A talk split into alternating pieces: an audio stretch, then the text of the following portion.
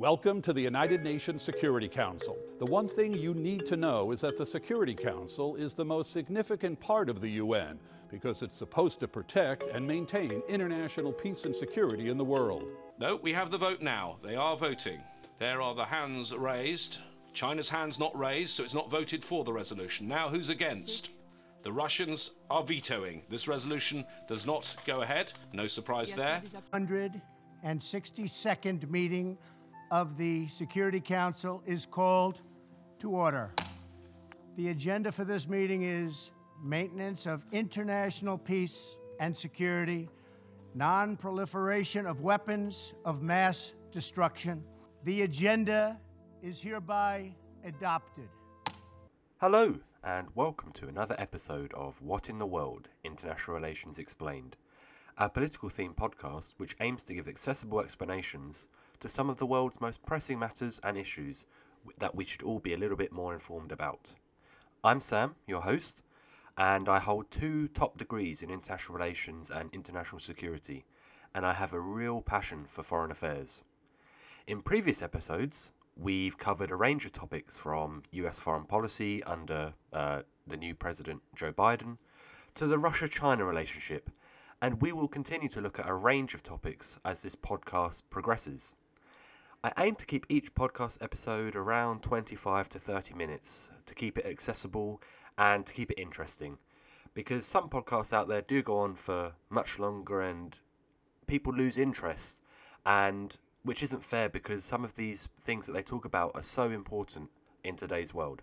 So, before we get into today's episode, as I've been saying over previous weeks, thank you so much for the support I've been getting so far, and thank you for all the returning listeners and also, if this is your first podcast, thank you so much for tuning in and giving me a chance. So let's get into today's episode. This is something that is often overlooked in foreign affairs, although it is one of the most important organisational bodies, and many of its decisions that it makes affects the way wars play out, it affects diplomatic missions, and it affects international peacekeeping and today we're going to be looking at the United Nations Security Council. The Security Council, over its years of being there, has attracted huge amounts of criticism from countries and campaigners alike, all wanting the Security Council to be reformed to make it much more effective at maintaining international peace. So, we will discuss today the history of the United Nations Security Council, what it actually does, if the Security Council is an outdated organisation, and what efforts are being made to reform this vitally important branch of the United Nations. So, the idea of the United Nations did not come about after World War II, as many people out there think, but actually it came about during World War II, towards the latter part of the war.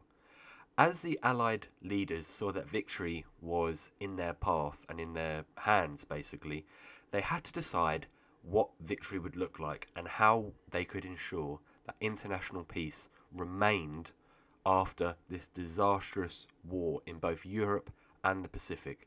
And there were many conferences upon which the United Nations was born. And the first meeting was held after uh, the war in London. But the United Nations Security Council was established in the UN Charter the binding document that sets out many of the rules, not just for the UN, but for the international systems that the members of the UN are supposed to abide by. And in regards to the Security Council, it states in the Charter that it was set up in order to promote the establishment and maintenance of international peace and security.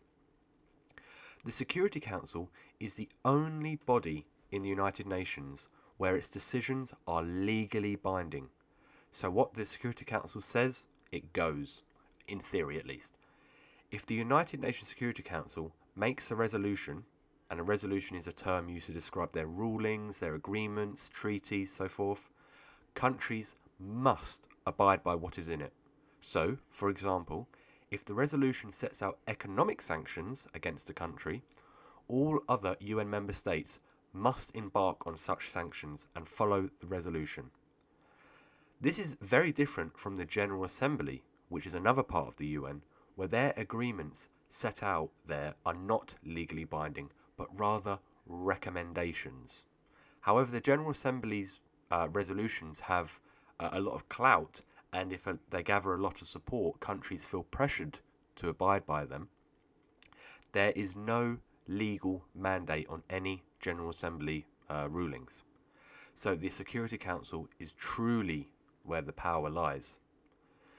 Now, I'm going to set out how the Security Council works because this is hugely important and is actually where much of the criticism is directed to. So, unlike the General Assembly, where all 193 members of the UN have a vote, so it's one member, one vote, the Security Council works very differently. It has only 15 members who are split into two groups uh, the permanent members and the non permanent members. So the permanent members are made up of only five countries and they are referred to as the P5. They are the United States, the United Kingdom, France, the People's Republic of China, and Russia, uh, that, which used to be the Soviet Union. Do you notice anything about these countries? We've talked about World War II. Yes, they are the victors of World War II. So these countries had won against the fascists in Europe and the Pacific, and they had put themselves in charge of ensuring and maintaining international peace and security. So they became the permanent five. They are permanently on the Security Council, unlike the non permanent members, so the 10 non permanent members who are not set in stone. So these members are elected by the General Assembly to serve two year terms and there are certain rules as to what countries can be elected because regional quotas are needed. But I'll go into that uh, a bit later because uh, it's not always been like that and it's actually part of some uh, reform efforts. But other than being permanent and non permanent, what's the difference between these two? And this is something hugely important and controversial, and it's called the veto power. So the P5 hold what is called the veto power, whereas the permanent members do not.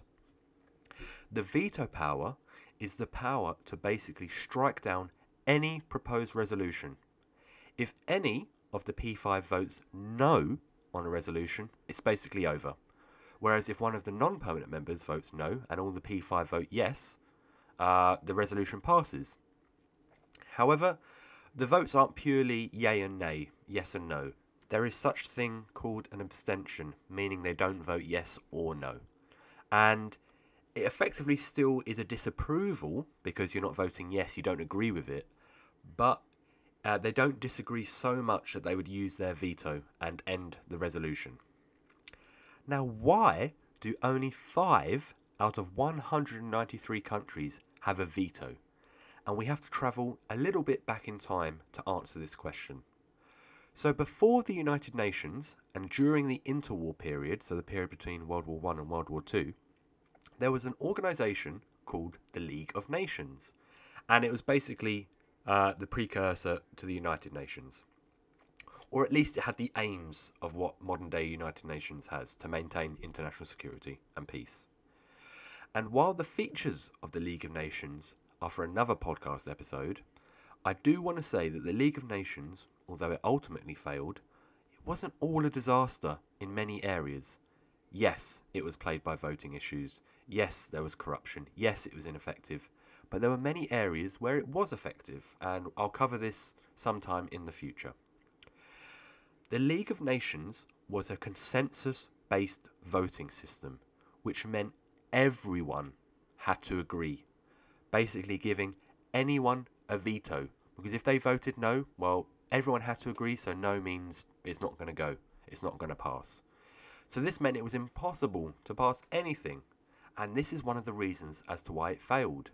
Because it couldn't pass anything, people would just end up doing what they wanted unilaterally. So tiny little states could also be uh, effectively bo- uh, blocking progress if they wanted to. When you have these great powers wanting to do something, these tiny little states may be actually uh, effectively blocking any meaningful progress. So, when the great powers during the closing years of World War II decided to set up the UN, they still wanted to have the veto power, but only for themselves because they felt, well, we're the most important powers in the world, we're winning the war, we have military might more than anyone, so really it only matters if we don't agree. And also, it's easier to try and convince only one power to not vote no than it is to like 20 or 30 smaller countries. So the veto was retained, but only for the victors. And in a way, it has been a blessing and a curse. The veto in the P5 has meant more progress than the League of Nations, but also issues that affect the big powers directly never get resolved because they veto them. So I think now is a perfect opportunity to delve into the veto power in a bit more significant detail and see what the criticism of it is. And has there ever been a reform effort of the veto power and what efforts are being made now? So, in my opinion, the veto power is probably the most contentious issue, more than representation, uh, because that's actually quite understandable as to why that's an issue. Many countries have reportedly referred to the veto as de- defective, as it basically allows the P5 to block any meaningful action on issues. The veto has been used since its inception to uh, the latest figures I could get, which was the 16th of December 2020, it's been used 293 times. I'll give you a breakdown of who, who's used them and how much. So, over the years, the USSR, the Soviet Union, and Russia has cast a total of 143 vetoes, which is close to half of all vetoes. The US cast its first of its 83 vetoes to date on the 17th of March 1970. The USSR at that point had cast already 107 vetoes. And since 1970, the US has used its veto far more than any other permanent member, most frequently to block decisions that it regards as detrimental to the interests of Israel. The UK has used its veto 32 times, the first, uh, the first being uh, taking place uh, 30th of October 1956 during the Suez Crisis, and France applied its veto for the first time in 1946 with respect to the Spanish question and has cast it a total of 18 times. China has used the veto 16 times, with the first one uh, being the 14th of December 1955, which was cast back then by just the Republic of China and the remaining 13 has been used by the People's Republic of China after it succeeded the Republic of China as a permanent member. So, all in all, it's been used a lot and often to defend the national interests of the P5, which goes against the spirit of the whole idea of the Security Council, which is to defend international peace and security and not national interests. Because when that happens, we return to one of the issues that caused the League of Nations to, fa- uh, to fail.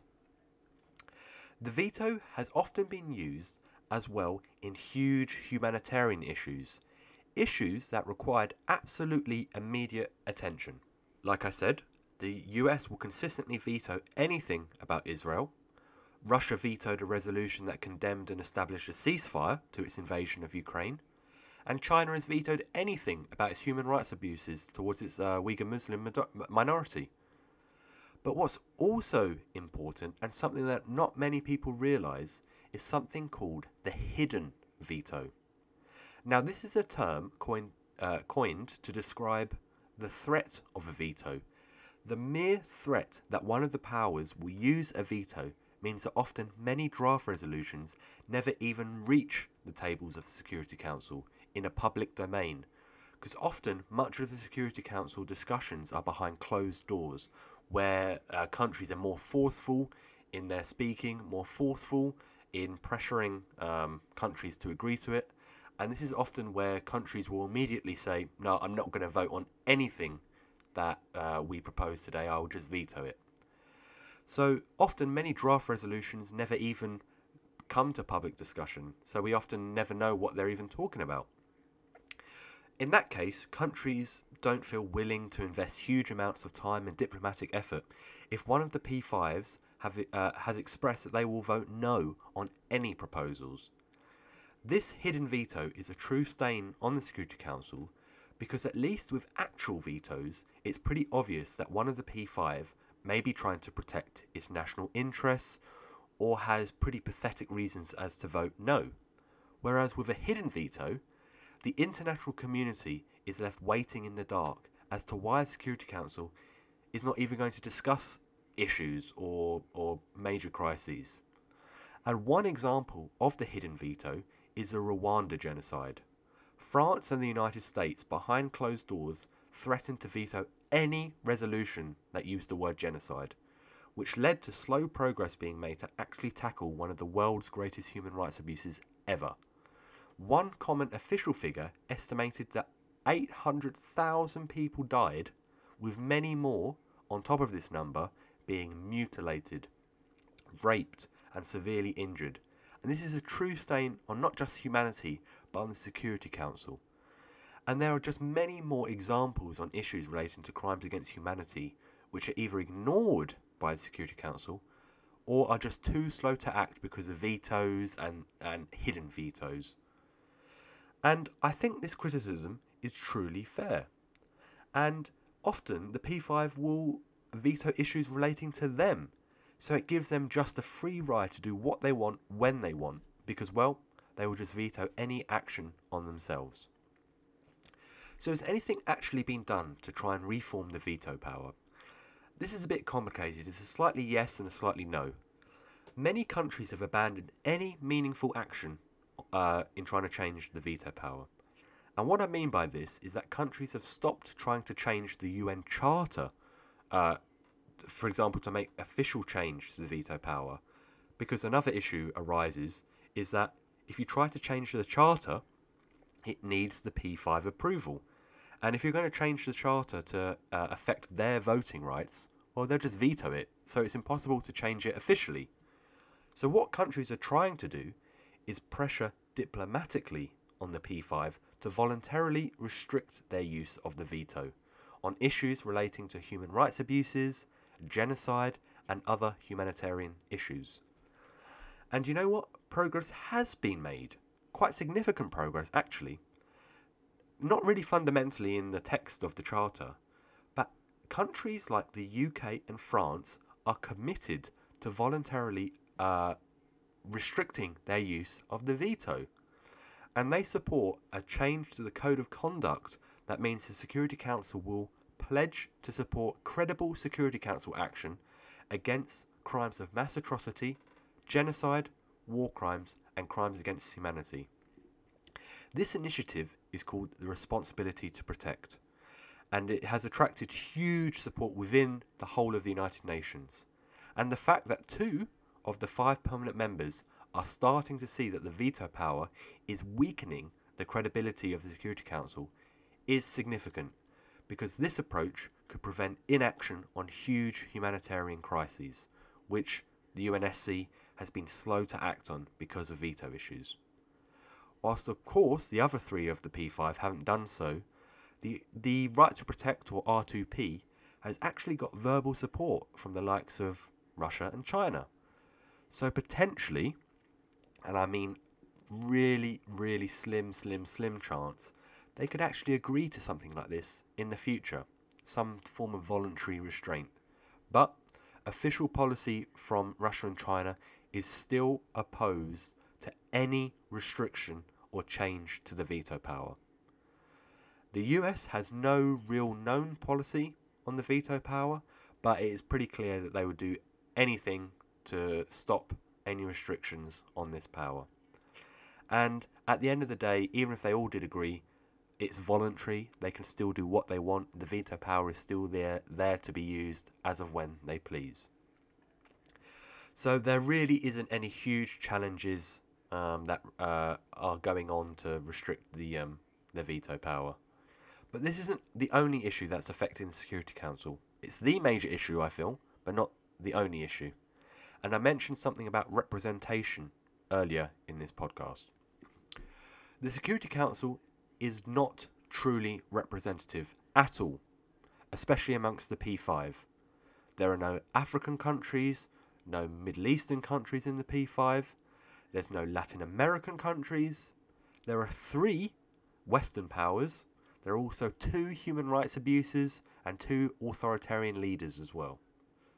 However, unlike the veto, in the past there has been hugely successful reform efforts, meaningful reform efforts, to make it just a little bit more representative. In 1965, the Security Council increased the number of non permanent seats from 6 to 10, and there is a quota for how many nations from each region must be a non permanent member. So, five of the 10 go to African and Asian states, two to Latin American states, and two to the Western European and other group states, and one to Eastern European states. The aim of this was now to give a voice to different regions of members of the UN. This, however, has been the last meaningful change to the UNSC, and many critics feel that an unchanged UNSC will become increasingly ineffective in addressing today's security challenges, which demand cohesive, broad based, multilateral responses and with the P5 holding the ultimate power of the UNSC, calls have come from all around the United Nations to expand the permanent membership seats to include more regional powers. Regional powers have totally changed since 1945, and thus representation must do as well. So many of the countries which have been touted to uh, be next permanent members are the likes of Japan, Germany, India, and Brazil. These are the favourites for permanent representation, and in my opinion, I feel would make an effective change to the United Nations Security Council representation. These nations contribute some of the largest sums to the UN budgets, and they have some of the world's biggest populations. They are also regional powers. The economic climate has totally changed since 1945, and some of the current P5 members are no longer leading states for economic growth in the world, such as France and the United Kingdom. Why are they still there? And the likes of Germany, who is the leading power in Europe, there. Why is India not there, one of the fastest growing countries in the world? The representation issue now needs to be addressed more than ever. So, the likes of Japan, Germany, India, and Brazil make perfect contenders for permanent membership. But, like anything with the United Nations, nothing is ever simple. China would most definitely block India and Japan from being a permanent member because it goes against their national interests. Russia would likely block Germany because you then have four uh, Western powers on the Security Council, which would which would go against Russian national interests. So, if the United Nations Security Council cannot be fully representative and remains of just former imperial powers and former World War II powers, then less and less countries will want to engage and even follow the rulings by the Security Council. And this will harm international peace and security. And we do not want to return to the failures that plagued the League of Nations. Because when the international community do not engage with each other, misunderstanding increases, and misunderstanding often than not leads to conflict.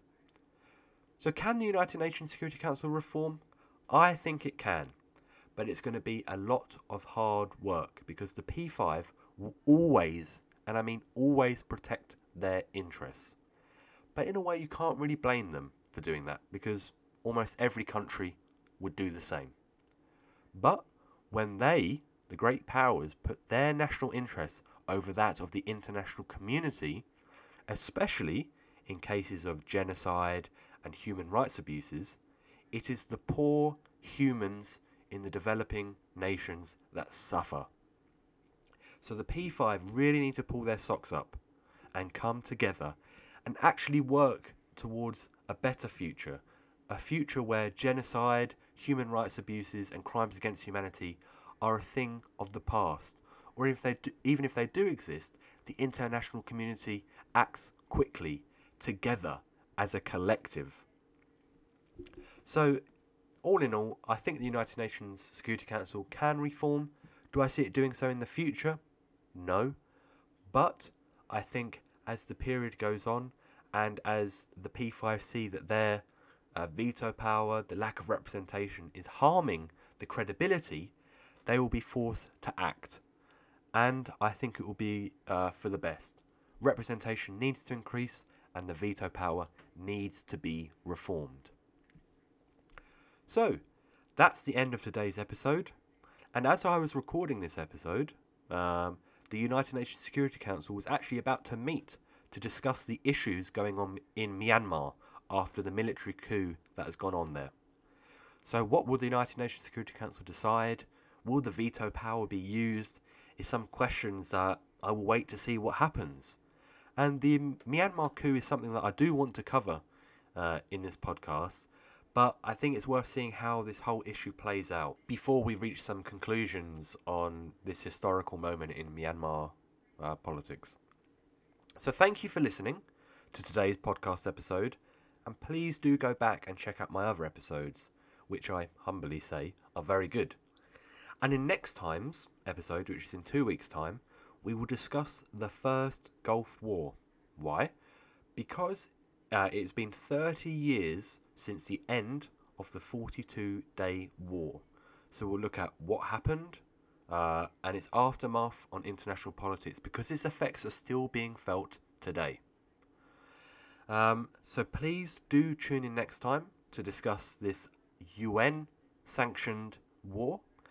Uh, so thank you for listening and goodbye.